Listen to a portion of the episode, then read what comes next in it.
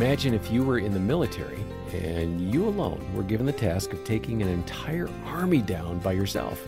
It sounds like an impossible task, doesn't it? In the same way, uh, your marriage facing a crisis, you can't do it alone. It's critical to surround yourself with people who can help you.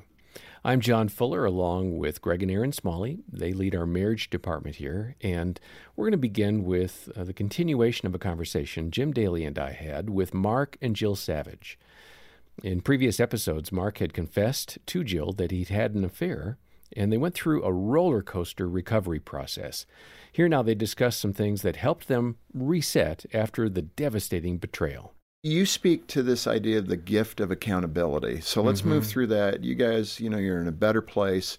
What is the gift of accountability now? Well, I think an unhealthy view of accountability is that someone is there to police another person's life, and that's incredibly unhealthy. The gift of accountability is that I would stay, I would push information to Jill about where I was going, what I was doing, not out of defensiveness, but out of love. Huh, that is big. That's huge. It was totally a brain changer for me. I had to make trips back to our home where both of our families lived and where this uh, person that I had the affair with lived. And uh, I would first ask Jill to go with me, like if I had to help my mom on the house, would you go with me? And if she couldn't go, then I always had in my back pocket somebody who would go with me. And Carl, he was my go-to guy, and Just he was a good friend? Good friend, Wow, and good for him. I did I did that so that for my family security, uh, but also for myself, that I didn't want to have to answer questions about where I was. I wanted to create a safety for my family and for me. I never had to ask him to do Right, that. and, and another good sign of change. Yeah. And that's good. Jill, speak to that. Uh, It was huge um, because I didn't. He opened his phone up. He said, "Here's my phone. You have access to it." and that was different. Yeah. Oh, yeah. Well, yeah, because it was locked down after, especially after I found the Yeah. the first Computers text. were locked down. everything, was locked down, and he gave me a master key uh, to his life, and said, "I have no more secrets." That was very trust building. Yes. Now, it takes time because to rebuild trust, it's changed behavior over time.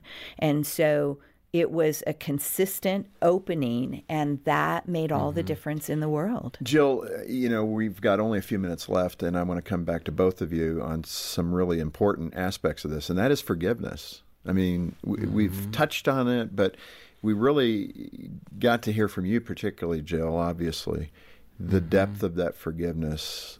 How do you find it? Where did you go? And is it deep and real? or are you trying to just live, you know, what you're supposed to do?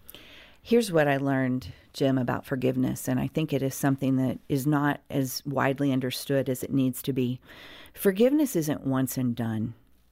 I didn't just forgive the affair and then we moved on. I had to forgive dozens, hundreds of things. I'll give you an example. I drove by a hotel that I learned that they had met at. Okay? I drive by that hotel and I am grieved. It's a dagger. Hmm. Yeah, and I'm grieved. I'm grieved at the deception. I'm mm-hmm. grieved at the betrayal. And that day, as I drive by there, I have to go, Lord, I need to deal with this in my heart.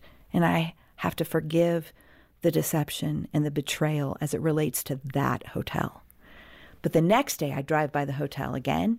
And that day, I am grieved at the financial mess that this made in our lives. Mm-hmm. And so I have to forgive the financial mess. And so I think a lot of times we think that it's just this one time thing. It is, you have to forgive layers and layers mm-hmm. and layers and layers. So when those things raise up, you got to deal with them in your heart then and there. And sometimes I would communicate that forgiveness to Mark, and sometimes that was just between me and God. Sure, of course. You know. Uh, Mark, let me ask you to pray for those couples Yeah. right here at the Yeah. end. Uh, give that word to the Lord to use this program to use the story God has given you and Jill Mm, to absolutely. touch lives. Father, I pray right now on my heart is the couple that uh, aren't even together, and maybe they're hearing this program and they're weeping and angry and confused. Father, uh, reach into their mess and w- the hand of a loving Father and just help lead them out of that mess. And Yeah. Lord, pour out hope use this program to breathe life, redemption, uh, direction. God, you, your grace, your love is abundant. Your mercy is endless. Lord, pour it out today. In Jesus' name, amen. Amen. Erin, uh, following up on Jill's earlier point, forgiveness really does happen in, in layers. It's not a one time thing. In the counseling that you do with so many different couples, how have you seen that kind of progression of forgiveness to play out? It's incredible to watch the process because often we do assume that, oh, I forgave you and it's over. And often the person who has been the offender wants it to be over. They don't want to talk about it. But my I will often say within counseling couples that have been through a crisis like infidelity that it is an ongoing conversation. And the the thing that I love to hear the most from someone who has offended a spouse through infidelity or through breaking trust is I'm here to listen for as long as you need me to, whenever you need me to. Hmm. And if it's five years from now and something comes up for you and you want to talk about it, I want to be able to listen. Now, I know that there's extremes, and I'm not talking about, you know, every single day for hours and hours that we're talking about the same thing, but it's important to know that I can go to my spouse when those feelings arise because they will. And I love in Jill's story how she talked about driving past a hotel that some of the affair occurred at triggered her. Well, of mm-hmm. course it did. And how healing is it to go to her spouse and be able to share, gosh, when I drove by that today, it broke my heart. And I'm struggling. And to be able to be comforted by your spouse builds that connection and it's like a healing salve. Hmm. And I have couples that I've worked with over the years and one comes to mind from years back that you know we'll we would sit down in our session and you know what are we talking about today? What aspect of recovery, of healing? And whatever comes up, then they they talk about it, but in a different way, kind of like we talked about in the last episode, that it's through the lens of caring and just listening and being able to engage and to let the other person know, hey, I'm here with you as you hurt. Well, and Focus on the Family is here for you uh, to the degree that we can be. Um, we have caring Christian counselors, we've got resources. Um, we're a phone call away. Our number is 800, the letter A in the word family, 800 232 6459. Call and request uh, to have one of our counselors give you a call back. Now, we can't have an ongoing counseling relationship like Erin was describing, but we have a network of trusted Christian counselors.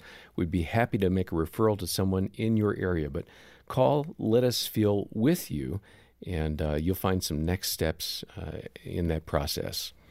And for more about what the Savages learned through their rather difficult journey, request Jill's excellent book, Your Next Steps. And uh, we're making that available when you join the support team here.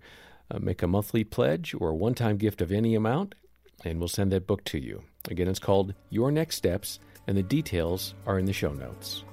Next time, Rob and Gina Flood offer a simple question you can ask your spouse to improve your communication. For now, on behalf of Greg and Erin Smalley and the entire team, thanks for listening. I'm John Fuller, and this has been the Focus on the Family Marriage Podcast.